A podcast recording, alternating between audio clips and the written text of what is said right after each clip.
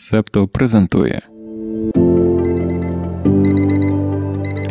Понеділок, 17 липня 2023 року. Ранкове допіо. Випуск 160.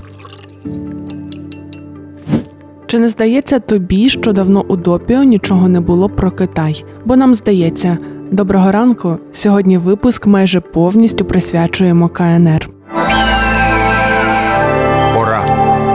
Минулого тижня з'явилося відразу декілька інформаційних приводів, пов'язаних з Китаєм. Найчастіше світові медіа про комуністичну державу пишуть в контексті протистояння зі США. А в Україні ми, звісно, особливу увагу приділяємо китайсько-російським відносинам. Цього разу у фокусі європейські держави. У четвер в Німеччині опублікували першу і таку довгоочікувану стратегію щодо Китаю. Це документ аж на 64 сторінки. Дякуємо Reuters, що опрацювали і виписали тезово основні пункти цієї стратегії. Невеличка передмова. Як ти можеш пам'ятати, до Шольца канцлеркою Німеччини була Ангела Меркель. Вона не вірила у готовність України вступити до НАТО, але щиро вірила у всеосяжне стратегічне партнерство з Китаєм Сі Цзіньпіна.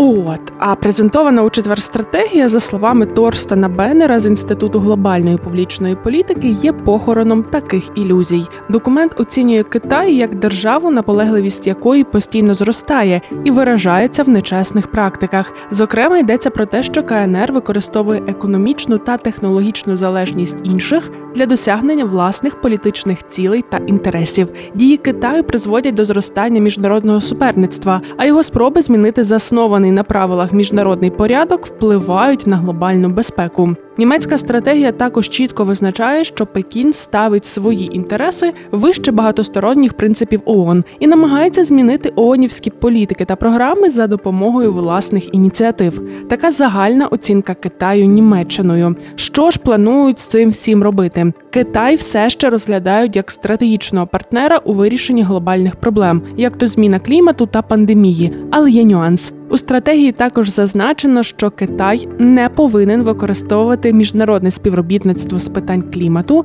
як засіб тиску для просування своїх інтересів у інших сферах. Та звісно. Китай не повинен, але Китай нікого питати не буде. Зрештою, посольство КНР у Німеччині вже прокоментувало стратегію. кажуть, очікують, що надалі Німеччина буде менш ідеологічно заангажованою ще би знати, що це означає. Стратегія охоплює також питання торгівлі та інвестицій. Власне, прямі китайські інвестиції визнаються проблемними та небезпечними. Окремо відзначають особливу чутливість інвестицій у технології. Зважаючи на це, Німеччина буде розвивати свою регуляторну базу, постійно додаючи експортні контролі, створюючи списки різних товарів, до яких треба уважніше поставитися. Зараз Китай є основним ринком для провідних німецьких компаній, включаючи Volkswagen, BASF і BMW. Стратегія закликає бізнес враховувати геополітичні ризики при прийнятті рішень, щоб у разі геополітичної кризи не довелося використовувати державні кошти. Ну і цікаво було дізнатися про різнобачення Німеччини та Китаю щодо участі останнього у світовій організації торгівлі. Чи можеш ти уявити, що Китай, друга за величиною економіка у світі, в сот має статус країни, що розвивається?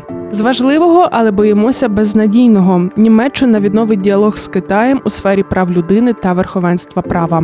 Звісно, у стратегії згадують Тайвань, зокрема, вразливість ланцюгів постачання, особливо мікросхем. Німеччина далі дотримується політики одного Китаю, але підтримує участь Тайваню в міжнародних організаціях. Нагадаємо, що політика одного Китаю полягає в офіційному визнанні тільки однієї китайської держави, незважаючи на існування двох країн, які проголосили себе Китаєм. Це означає, що для встановлення дипломатичних відносин з Китайською Народною Республікою треба розірвати офіційні відносини з Республікою Китай, тобто з Тайванем, і навпаки. Минулого року у подкасті Макіавельки був цілий випуск присвячений Тайваню. Там ведучі детально розбиралися з Китаєм, Тайванем, хто кого визнає і як Литва втрапила до дипломатичного скандалу. Шукай випуск номер 37, але спершу дослухай допіо.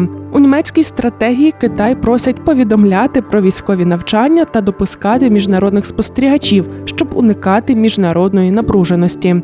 Ми дуже хотіли додати в цьому місці сміх Ці Цзіньпіня, але на жаль, такого звуку ніде не вдалося знайти. Можливо, його зацензурували так само, як Вінні Пуха.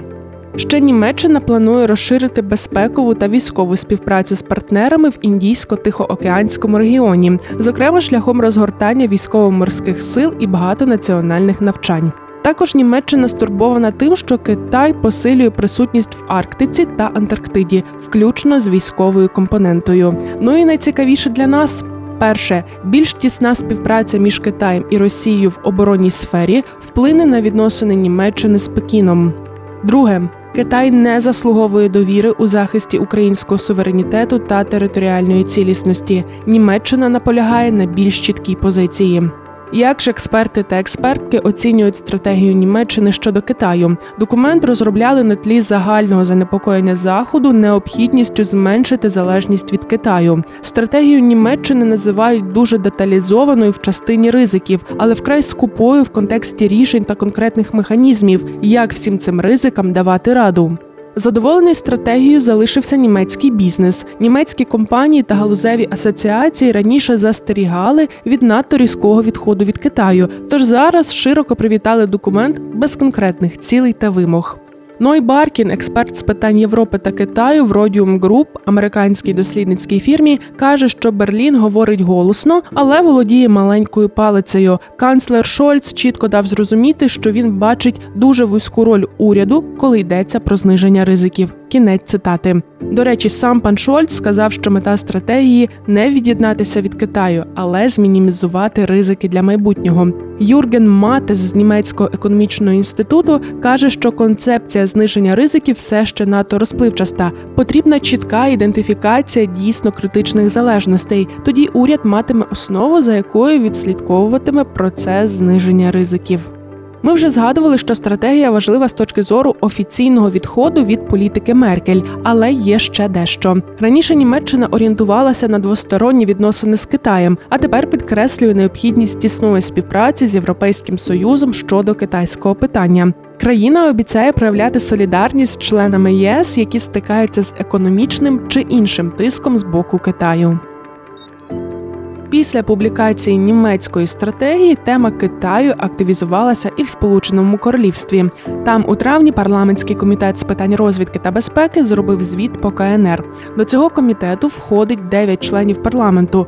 Очолює його представник консервативної партії сер Джуліан Льюіс. Комітет співпрацює з розвідувальними службами Сполученого Королівства, включаючи Мі 5 Мі 6 GCHQ. Остання це центр урядового зв'язку. Висновок звіту вкрай однозначний. Прагнення Китаю стати економічною наддержавою становить найбільший ризик для Сполученого Королівства.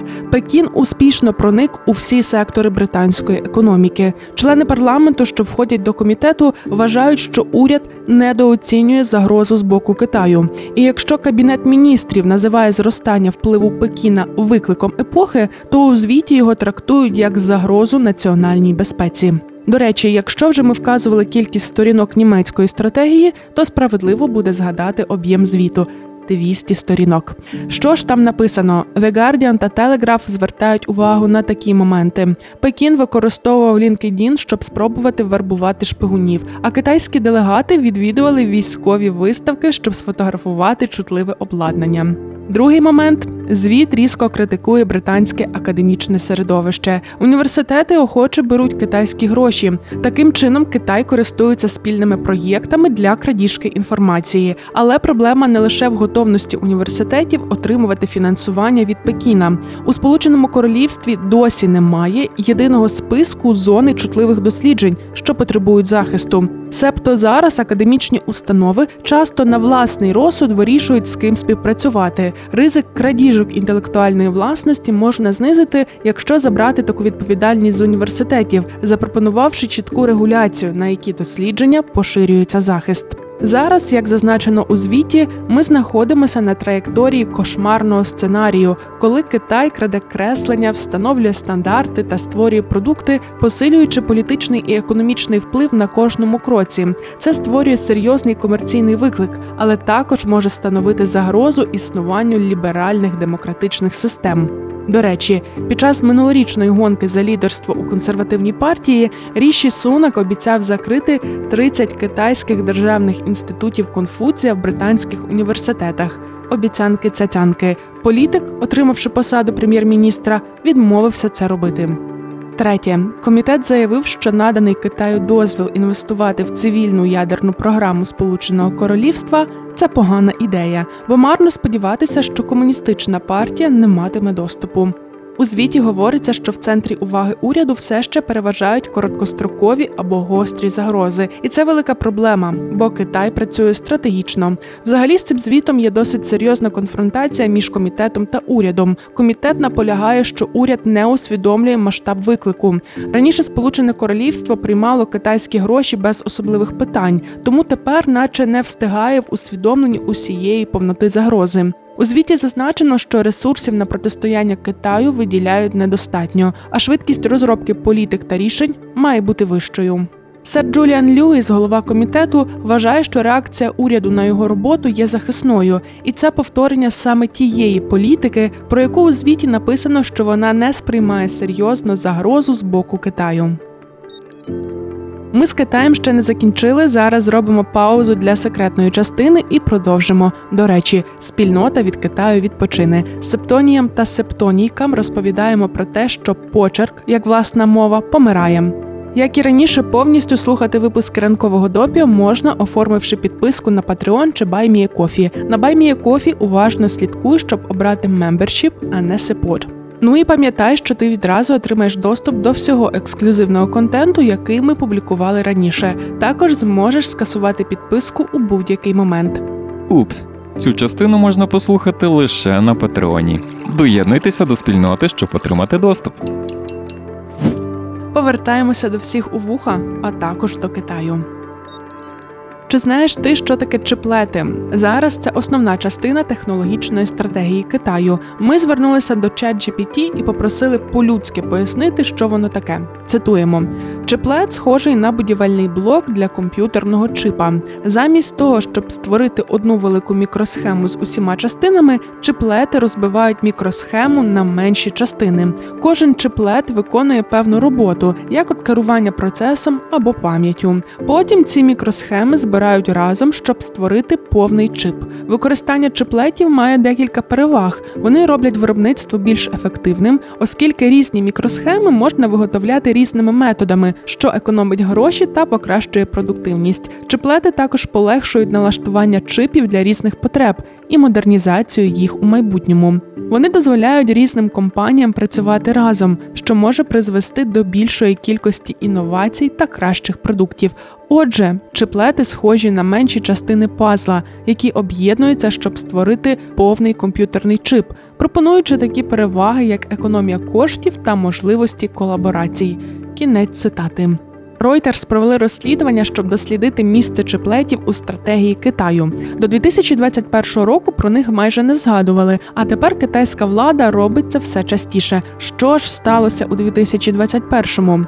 Перемістимося до Кремнієвої долини. Стартап Z-Gloom тоді переживав труднощі і вирішив продавати патенти. Нічого примітного у цих операціях не було за винятком однієї деталі. Технологія призначена для скорочення часу та витрат на виготовлення мікросхем, якою володів цей американський стартап, через 13 місяців з'явилася у патентному портфелі компанії Чіпулер.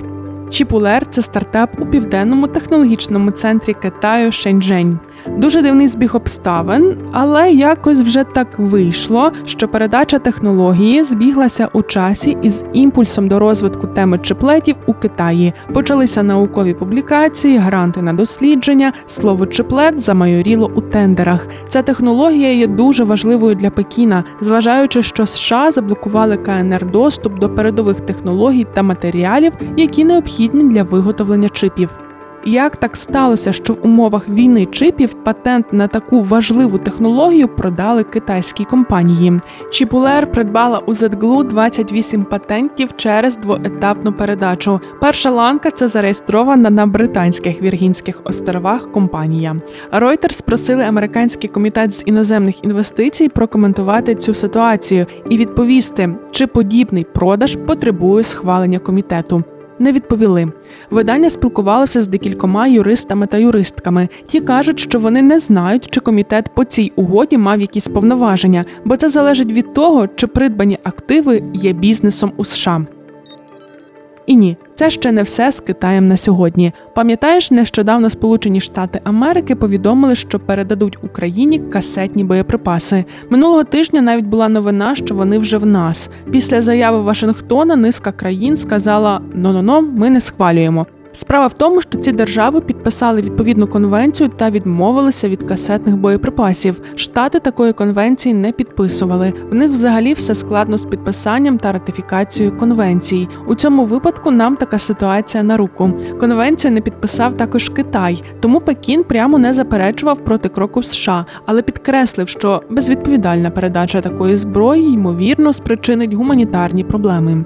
А от китайська пропаганда таки наробила контенту, перекрутивши слова Коліна Кала, заступника міністра оборони США з питань політики. Пан Кал сказав, що надсилання касетних боєприпасів є важливим для запобігання дефіциту боєприпасів під час контрнаступу України.